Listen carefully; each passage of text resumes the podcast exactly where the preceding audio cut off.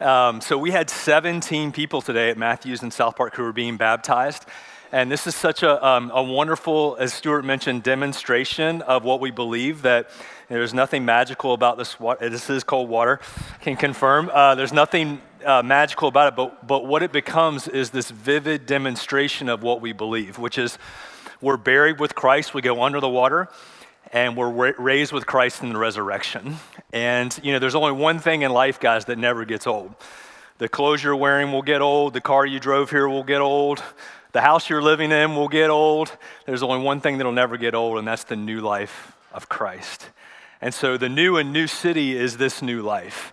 And, you know, um, it's a demonstration today, what we saw as an act of worship of, of, what we believe. And so I hope that was an encouragement to you today uh, of our mission together, our shared mission as a faith family here at New City to help people find and follow Jesus. And I think you'll agree with me. What a, what a great way to kick off our Thanksgiving week, um, to be grateful for that today. Uh, yeah, awesome. would you guys uh, stand one more time with me and let's give attention to the scriptures this morning? We're going to continue in our series through the book of Judges. And if you're just joining us, you're visiting with us today, so grateful to have you here. Those of you who are watching online, uh, grateful to have you uh, joining us today. Let's give attention to Judges chapter 16. These are the final verses in the story of Samson, and we'll continue in that today. This is verses 28 through 31 from Judges 16. God's word to you today. Then Samson prayed to the Lord, Sovereign Lord, remember me again Oh God, please strengthen me just one more time. With one blow, let me pay back the Philistines for the loss of my two eyes. Then Samson put his hands on the two center pillars that held up the temple. Pushing against them with both hands, he prayed, Let me die with the Philistines. And the temple crashed down on the Philistine rulers and all the people. So he killed more people when he died than he had during his entire lifetime. Verse 31. Later, his brothers and other relatives went down to get his body, and they took him back home and buried him between Zorah and Eshtaol, where his father Manoah was buried. And Samson had judged Israel for 20 years. The word of God to you today. You can be seated. Thank you. So, last week we started the story of Samson in chapter 13. If you have a copy of the scriptures, I want to encourage you to open with me this morning to Judges 13 or, or find it on your phone. If you're taking notes on the New City app, the outline is published there. If you'd like to fill in blanks, you can do that there. And also, just to mention, there's a discussion guide. If you want to go further um, yourself or with your family or your group uh, with the sermon, you can do that there. When we looked at chapter 13, the beginning of Samson's uh, story, we, we were introduced to his mother and his father, and we saw this incredible act of faith as they saw the Lord and trusted God for their son. And then in these final verses in chapter 16 that you just heard read, we see the, the ending of Samson's story with the Philistines and the, the temple crashing down and him finally praying to the Lord.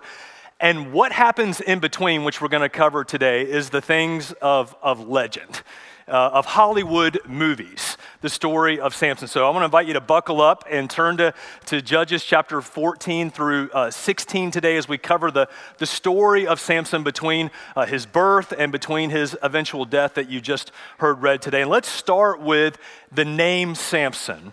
Uh, some of you may remember last week that Samson, uh, named by Manoah and his wife, is actually named after a pagan god. So uh, the Canaanites worshiped uh, the sun god. And so Samson's name actually means the little sun, S U N. And so if this isn't a demonstration of the duplicity and the paradox of Samson's life, I'm not sure what is because this was a man who was promised by God to his parents to deliver the Israelites. Remember the name judge or the word judge in the Hebrew uh, isn't like Judge Wapner or Judge Judy. Remember, it's, it's meant to be a deliverer, a redeemer. That's what the word means. Uh, so each of these judges, as flawed as they are, are a foreshadow, a picture of the coming judge, the only righteous judge, Jesus himself. And so Samson is, is set apart. His parents, Manoah and his wife, are promised Samson. And when he's born, they give him the name of a pagan god.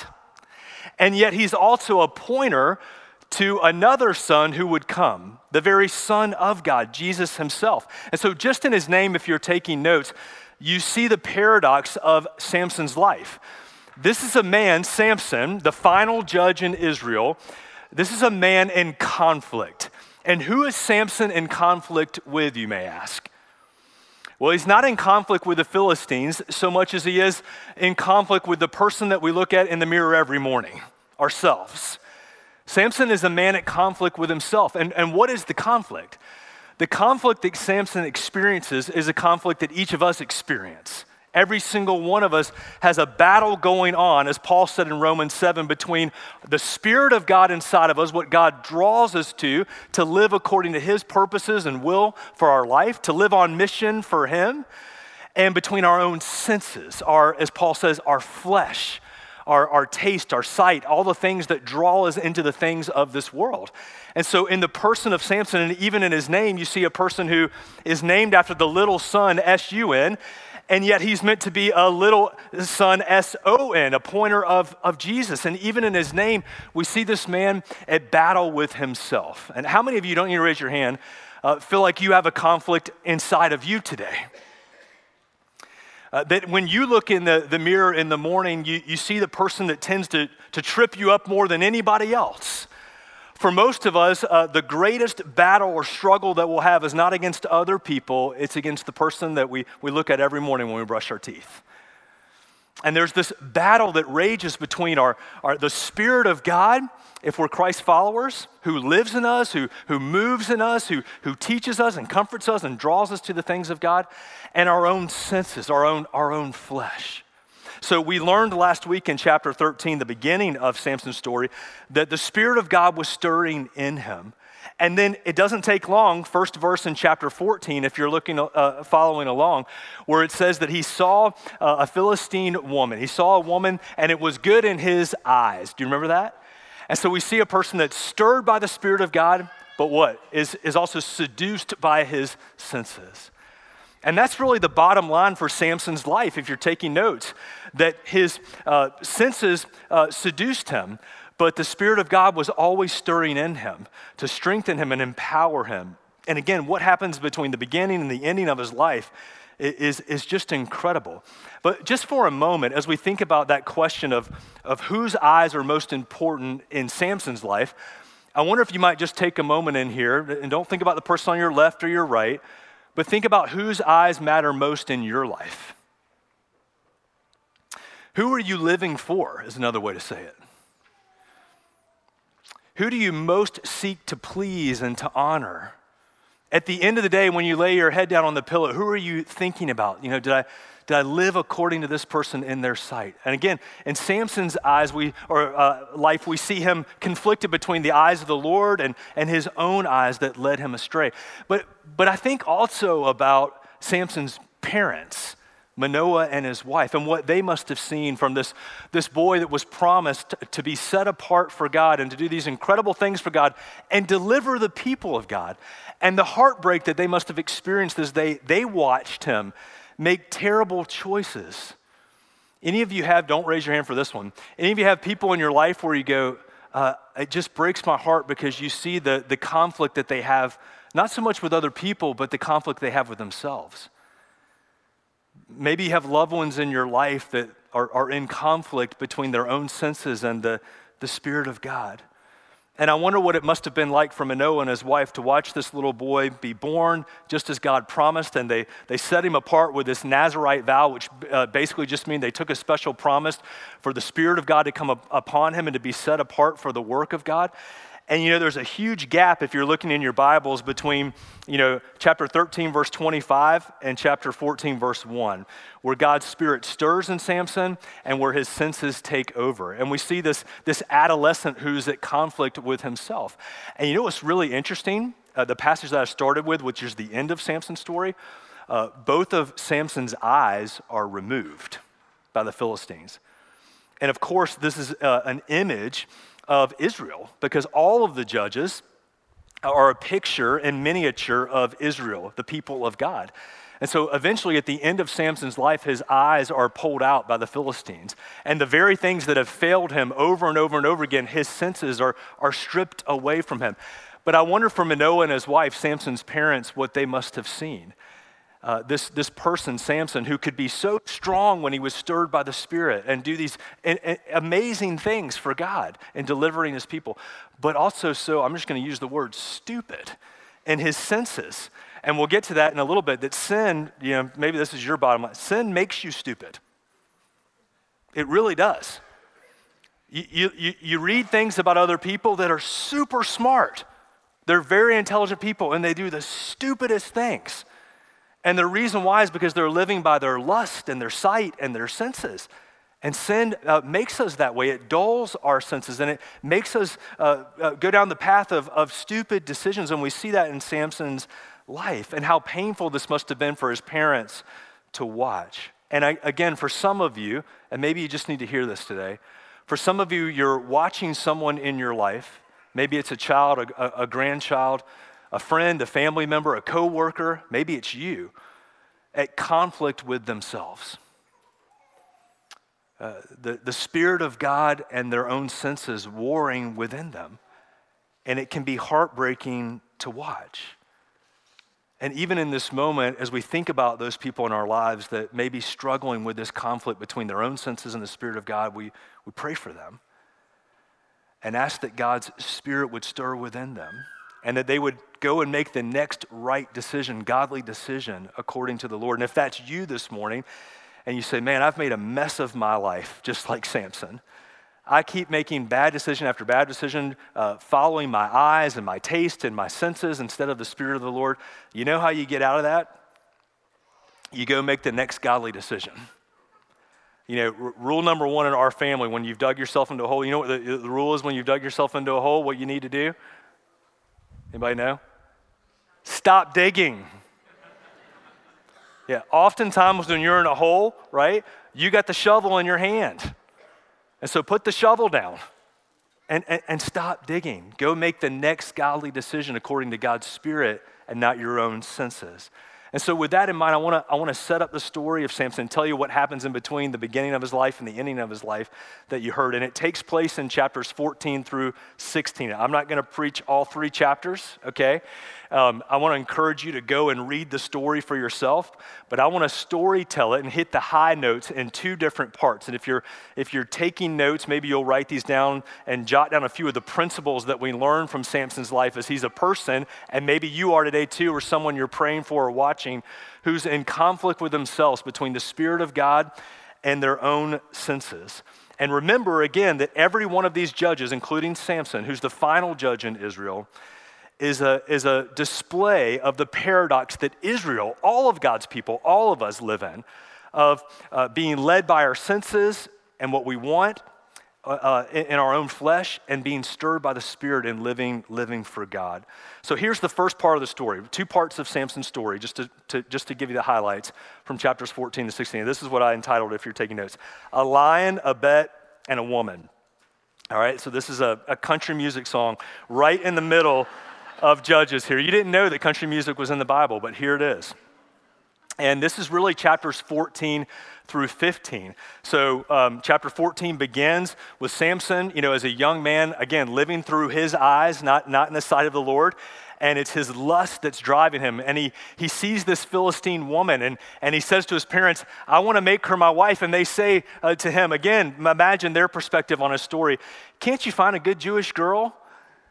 I mean, do you, do you have to go find, you know, someone from, from our enemies who have been, because remember the Philistines have been subjugating uh, the people of Israel for 20 years and harassing them and making their life miserable. And they say to him, you know, can't you find somebody from our own tribe, from our own people? And Samson says, no, this is the person I want. You know, go and make it happen. Again, he's living just for his sight, very, very short sighted, very immature. And he begins to rebel. What we see here in chapter 14 is he begins to rebel openly against his Nazarite vow to be set apart from the Lord. Because, of course, he, he wouldn't uh, intermarry with their enemies, but he says, No, my senses are stronger than the Spirit of God. And so his parents, you know, honor that request. And they go and make it happen and arrange a marriage, which would happen during that time. And they're on their way to Timnah, which was the village that this, this young lady lived in, to, to celebrate the wedding and to make arrangements. And on the way, I'm not making this up, go read it for yourself. On the way, this young lion attacks Samson. And uh, the Bible says that Samson, in his strength, because when the Spirit would stir in him, this incredible uh, otherworldly strength would, would come upon him, the strength of God. And he ripped the lion's jaws apart and killed the lion. But he didn't tell his parents. Why wouldn't he tell his parents? Because as a Nazarite, you weren't allowed to touch dead things. So even in this moment, he's violating his vow and rebelling against it. So they make their way to the village. They start making arrangements uh, for, for the wedding. And on their way back, Samson, and I think this is a picture of his life. If you're looking at chapter 14, verse 8, they returned uh, to, to come back for the wedding. And it says he turned off the path to look at the carcass of the lion he had killed. And that's, to me, a theme for Samson's life of just turning off the path of, of veering off the path that God had for him. Because remember, uh, he was set apart for the work of God to redeem and rescue the people of God. But over and over again, what we see happening, and maybe this happens in your own life, he's walking down a path and he keeps turning off the path. Maybe you see people in your life, again, at conflict with themselves. This paradox of, of on the path for God and then easily swayed away. And you remember what he does with the lion? It's really weird. Okay, the carcass of the lion, uh, some bees have formed a, a hive there and producing honey. And he takes the honey and he eats the honey. Again, it's not about the honey, it's not about the bees, it's about violating his Nazarite vow because he wasn't allowed to touch dead things. And then what does he do? He makes it even worse. He takes the honey and he feeds it to his parents. And so his parents unwittingly violate their vow as being separated and set apart from the Lord. This is just so immature. And the word here, if you're taking notes, is impulsive. Samson is incredibly impulsive and living for his senses, his sight, his taste. The, at this point, with the honey, all he can think about of is what's in front of him. And that's that uh, again, that marks a person who's living by their senses and not by, by the Spirit. They just want any of you relate to this? They just want what they want when they want it, right away. They can't wait. So impulsive. They go down uh, to the village where this young lady lived. They make arrangements for the wedding. And out of that moment, it gets even worse because Samson makes this bet. And the bet is in the form of a riddle. And he tells the wedding party, out of his hubris and his pride, basically, he tells them this riddle and says, You'll never be able to solve it. And if you don't solve it, you've got to give me nice clothes. But, um, but, but, if, uh, but if I solve it, basically, if I win, you have to give me nice clothes. It's just, it's so stupid. And they say, okay. And then this young lady that he's to be married to begins to question him and say, Tell me what the riddle means. Tell me what the bet is. And she comes to him over and over and over and over again. And finally, he tells her. And guess what? Everybody has somebody to tell, guys. Okay? Everyone has someone to tell. So he tells her, and guess who she tells? The wedding party, the people that Samson made the bet with. And so he loses the bet.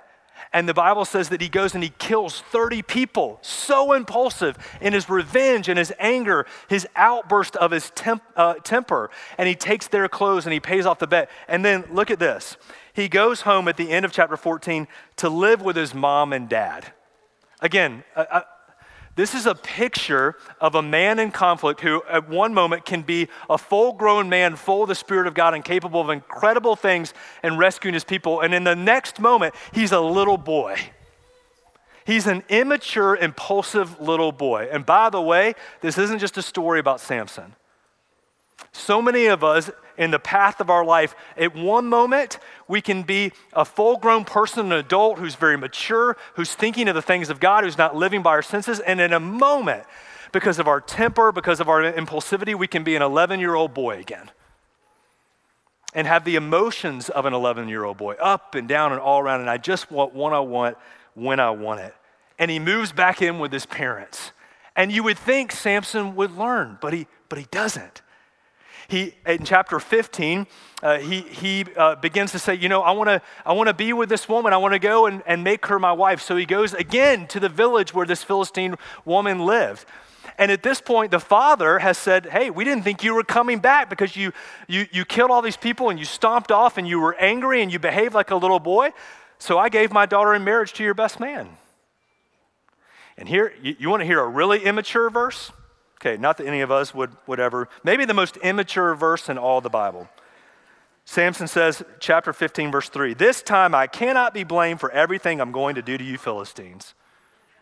Okay? Mark number one of an immature person. We've all said it, we've all been there. Maybe you said on the way over this morning in the car. It's not my fault. It's not my fault. You cannot blame me for what I'm getting ready to do. In other words, I've given you volition over my life. I, I, can't be blamed. Any of you ever struggle with that? It's your fault, Samson says. And then it gets even worse. Look at verse 11. He says, I only did to them, because he's retaliating, he's going back and forth with the Philistines. He says, I only did to them what they did to me. So I put here in my, my margin, they started it. Okay? Two marks of immaturity right here in the Bible, verse 3 and verse 11, if you're taking notes here. It's their fault. It's not my fault, right? You can't take responsibility, by the way, for, uh, until you take responsibility for your life, you won't grow up. And, there's, and, and, and by the way, that doesn't have to do anything with your age. There's people that have a lot of years on them, but they've never learned how to take responsibility for their own life. And if it, you know, if my eighth grade baseball coach didn't hate me, I would have I would have gone pro and my whole life would have been different and blaming everything on them. And the mark of maturity for every single one of us is when we go, I'm going to take responsibility for my life. It's true. I can't affect other people around me. Uh, things happen to me, good and bad and indifferent, but I'm going to begin to take responsibility for my choices, for my decisions. Samson's never learned that. And moreover, it gets even worse. He goes back and forth with the Philistines in this game of revenge, which, by the way, guys, revenge is like a boomerang. Okay? Revenge is a boomerang. You throw revenge, and it comes right back and it hits you. And that's exactly what happens to Samson here. He's, he's so angry with the Philistines because they solved his riddle, and then his wife is, is, is given away to someone else, which, by the way, the Philistines come and burn her and her father and her family, and they go back and forth and back and forth. And then at the end, uh, Samson says, You know, it's not my fault. And they started it. They started it. This is the, uh, the mark of a very immature person a person again that's in conflict with themselves and allowing their senses to control themselves. Any of you relate to that? So Samson is arrested by the Philistines here in chapter 15, and over a thousand people take him into custody. And he prays to the Lord, and the Spirit of the Lord comes upon him. And again, I'm not making this up. He takes a jawbone of a donkey and he fights his way out of custody and in the process kills over a thousand Philistine men. And guess where he goes after that? Back home to mom and dad. He's a 30 year old living in the basement, eating Taco Bell and playing video games, right?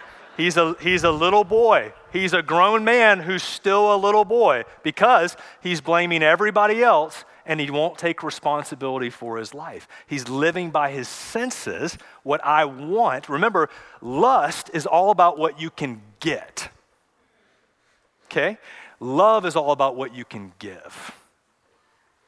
For God so loved the world that he gave, because love gives, lust wants to get. And Samson's all about lust of his senses. What can I get from other people? Right? I'm only living for myself. So here we are at the end of chapter 15, right? This lion, this, this bet, this, this woman that got him, um, you know, to reveal uh, the riddle, and he, he, this outburst and this back and forth with the Philistines and this revenge. And what has he gotten from it? He's not living into the purposes that God called for him to, to be a judge, to be a redeemer, to be a deliverer for his people. He's so consumed with his own lust and what he wants from life and blaming other people instead of growing up that he's not living into the purposes that God had for him. And this is the truth for all of us. There's a loud story, guys. Everybody watch this. There is a loud and compelling story that the world wants to tell you about yourself. And basically, the story is, is not my fault, it's everybody else's fault, right? And they started it. So I, I, I can't be blamed. You, I, I mean, I just have to get what I can get out of this life and other people, and then I just move on from person to person to person and getting what I want from them because I never get to a posture that says, I'm a grown up, I'm living by the Spirit, not by my senses, and my life is meant to give, not to get. And when you want to find, when you grow up, and you realize my life is more than just my senses, than my taste, than my sight, all the things. My life is meant to be an offering and to give to other people because that's what the gospel calls me to. That's when you come alive and grow up. And we see a cautionary tale here from Samson's life of a person that had the Spirit of God stirring in him, but he continues to give himself over to his senses. He is a man in conflict, and right now, his senses are winning at the end of chapter 15. And you think, after all of this, surely, right, Samson will grow up He'll start to pay attention to the Spirit of God and his calling and his purpose in life to deliver and redeem his people for something beyond himself, which is the moment you grow up when you realize it's not about you. It's not just about you. It's about God using you in the lives of other people, no matter what your profession is, right? Abraham Lincoln, whatever said, whatever you are, be a good one. Whatever you are in here today, be a good one, not just a good one, but a great one for the glory of God, for other people to demonstrate to them the new life of Jesus. Right? Samson never got that, that it wasn't about him.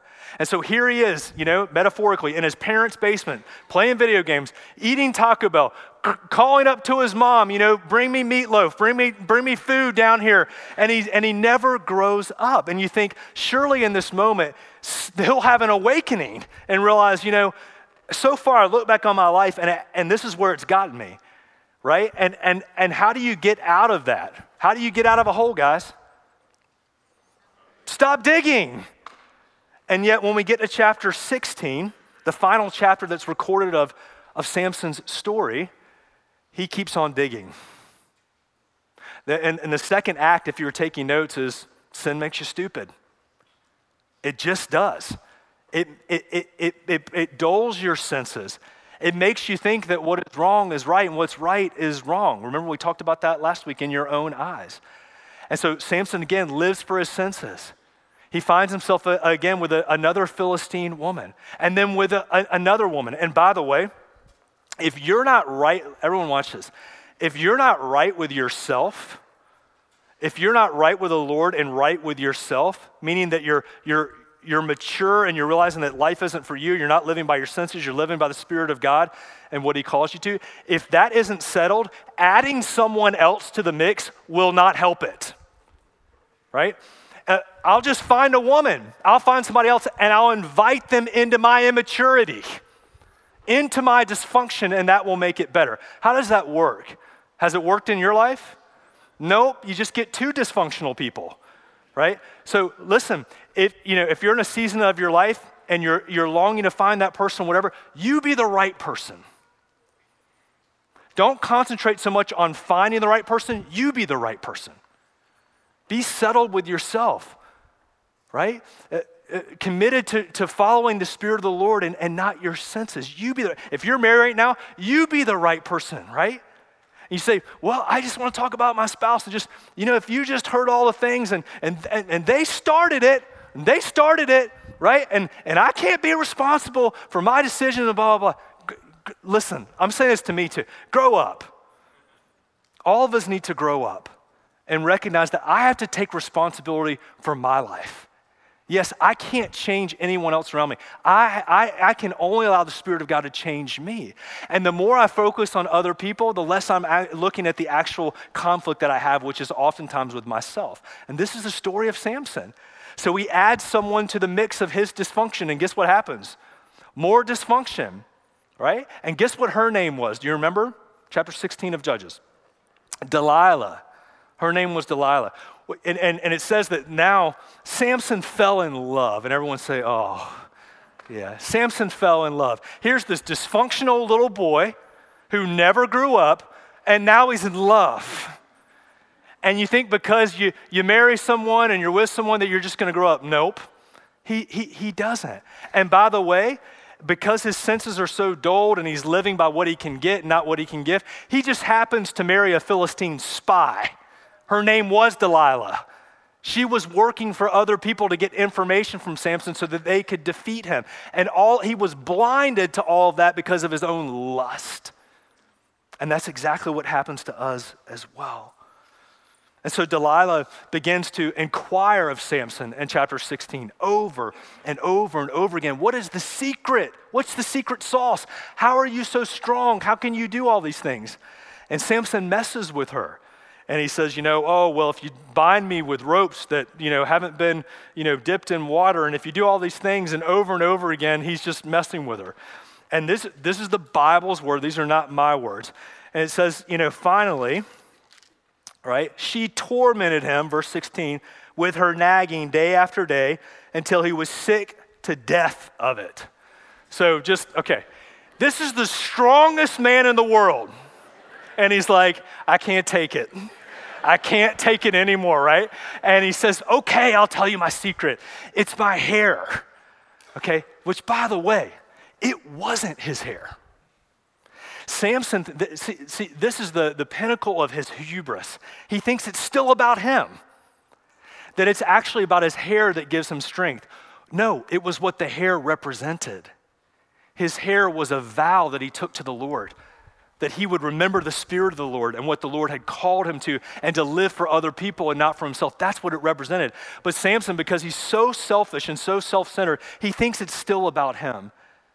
And he's so unwise that he tells this Philistine spy, Delilah, because he's so controlled by his impulsivity and he's so unteachable, he tells her this secret to his strength. And she uh, shaves his, his, his hair off and brings the Philistines into the house. And she says, Samson, the Philistines are upon you. And he's like, Oh, here we go. It's go time. And he thinks, I'm going to destroy them. And he realizes, My strength is gone.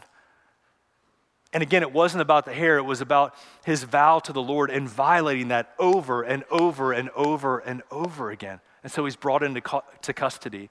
And they parade Samson. Go read chapter 16 this week. They parade him around like a circus lion, interestingly.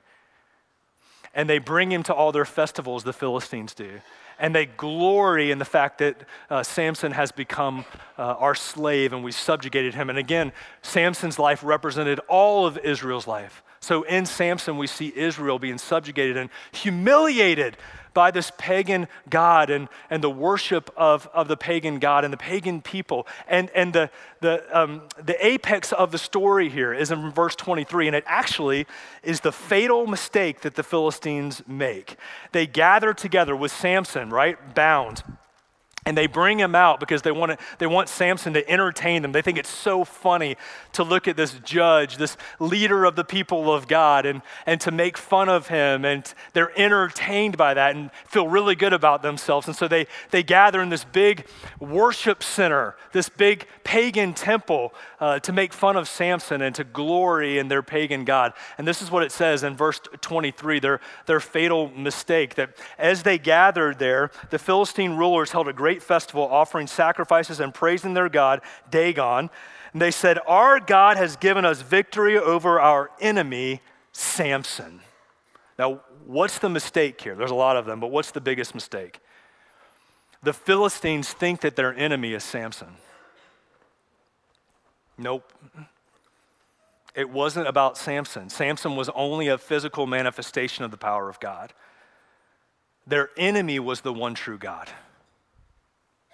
And so, in this moment of their hubris and, and their success of subjugating Samson, the most powerful man in the world, and glorying in their pagan God, Samson, something begins to stir in the heart of Samson.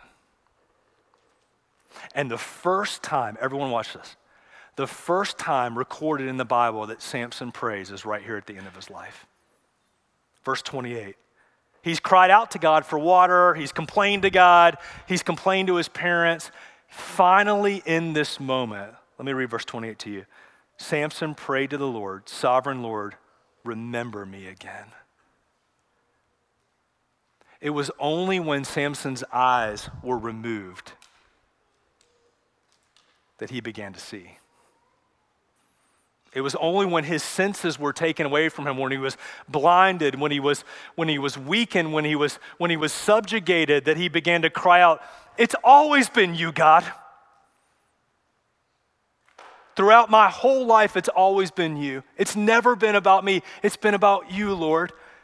And so he says, Sovereign Lord, meaning you're in control, God, not me. That's been his problem his whole life, being so impulsive to take control. And then he says, Lord, would you help me? Would you strengthen me? He has finally moved from being an unteachable little boy to being a humble and courageous person of God.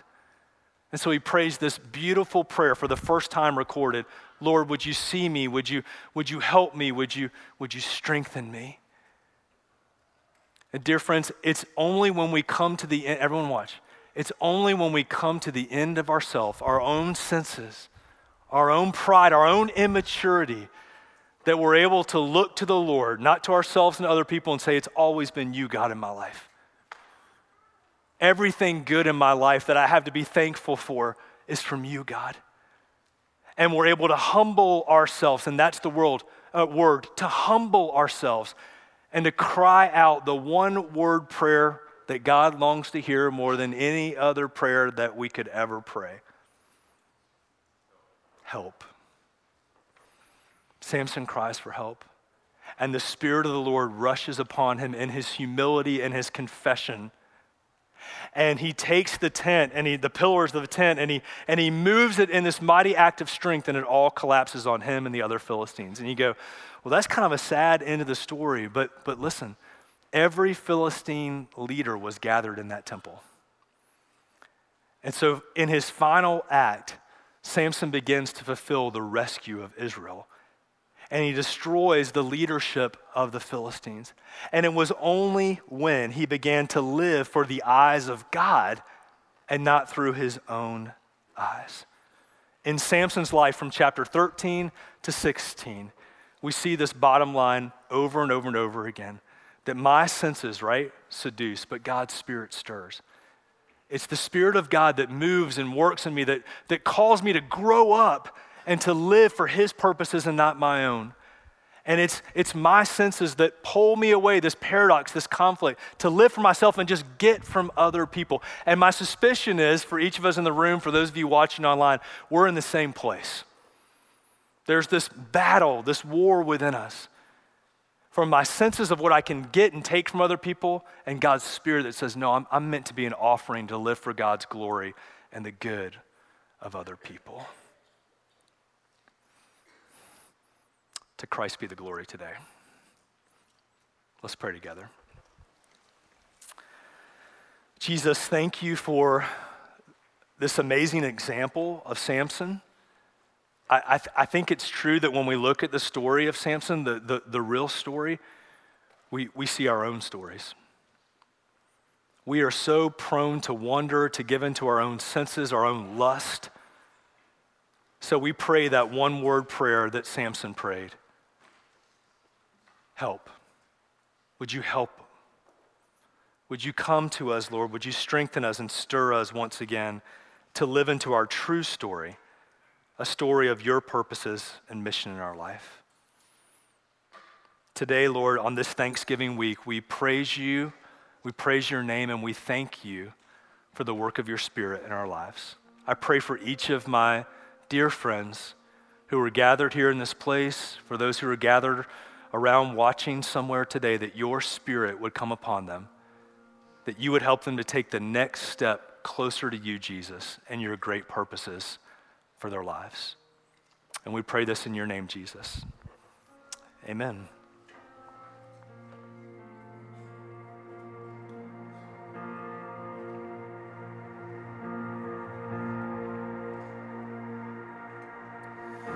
We stand as we respond together?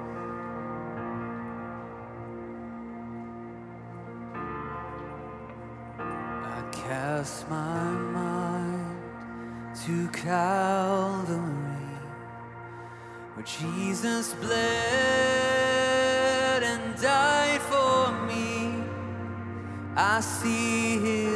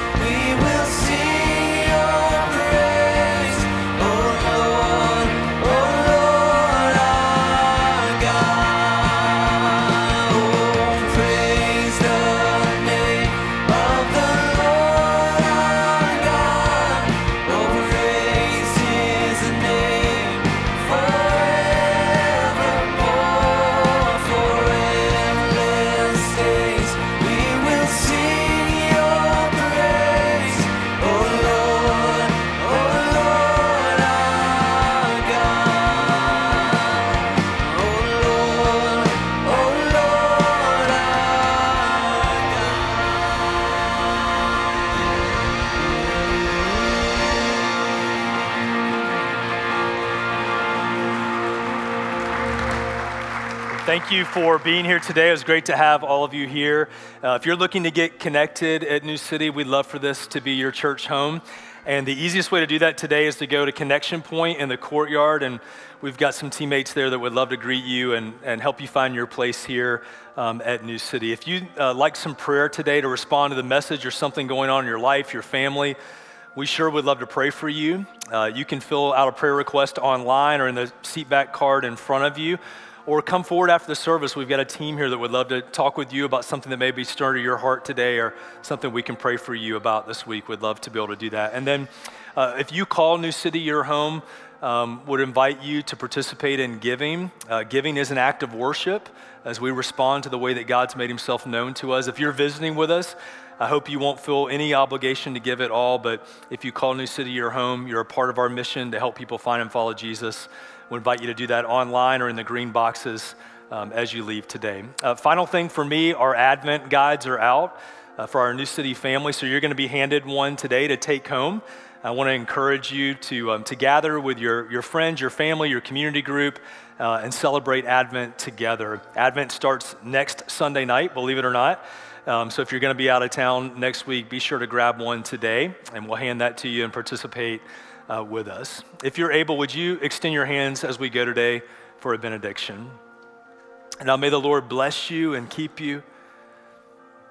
May the Lord make his face to shine upon you. May the Lord be gracious unto you and lift up his attention, his eyes upon you. And may the Lord today and all throughout this Thanksgiving week fill you with his grace and his mercy and his love. In the mighty name of Jesus. Amen. Amen. Love you, New City. Thanks for being here.